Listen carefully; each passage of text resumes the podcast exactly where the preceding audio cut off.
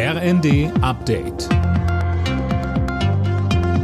Stündlich neu. Auf den Punkt informiert.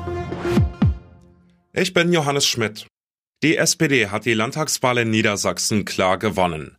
Nach dem vorläufigen Endergebnis liegen die Sozialdemokraten um Ministerpräsident Weil deutlich vor der CDU. SPD-Generalsekretär Kühnert sagte im ZDF zu dem Wahlerfolg, Sieht sehr danach aus, dass Stefan Weil mit der Niedersachsen-SPD diese Wahl gewonnen hat und dass das Ziel, was die SPD sich dort vorgenommen hat, nämlich einen Regierungswechsel hin zu Rot-Grün machen zu können, dass das wohl auch funktioniert. Und das ist auch notwendig. Freude also bei der SPD, Enttäuschung bei der CDU. Generalsekretär Chaya. Es ist für uns kein schönes Ergebnis. Wir hätten uns gewünscht, dass wir diese Wahlen besser abschneiden, dass wir das Vertrauen gewinnen. Es ist nicht gelungen. Wir danken den Wählerinnen und Wählern in Niedersachsen, aber wir haben leider dieses Ergebnis nicht erreichen können, was wir wollten.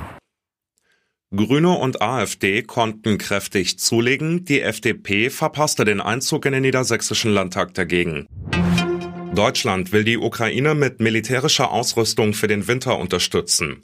Wie der Spiegel berichtet, sollen unter anderem Winterkleidung für die Soldaten, beheizbare Zelte, Stromgeneratoren und Lebensmittelpakete geliefert werden.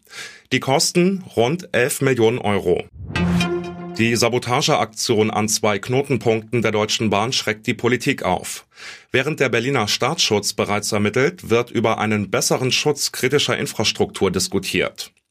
Der Angriff auf die Bahnleitungen hatte am Samstagmorgen schwere Störungen im Zugverkehr verursacht. In der Fußball-Bundesliga hat Union Berlin die Tabellenführung ausgebaut, dank eines 1 zu 0 Auswärtssiegs gegen Stuttgart. Freiburg bleibt nach einem 2 zu 2 bei Hertha direkter Verfolger. Im ersten Sonntagsspiel hatte außerdem noch Gladbach den ersten FC Köln mit 5 zu 2 besiegt.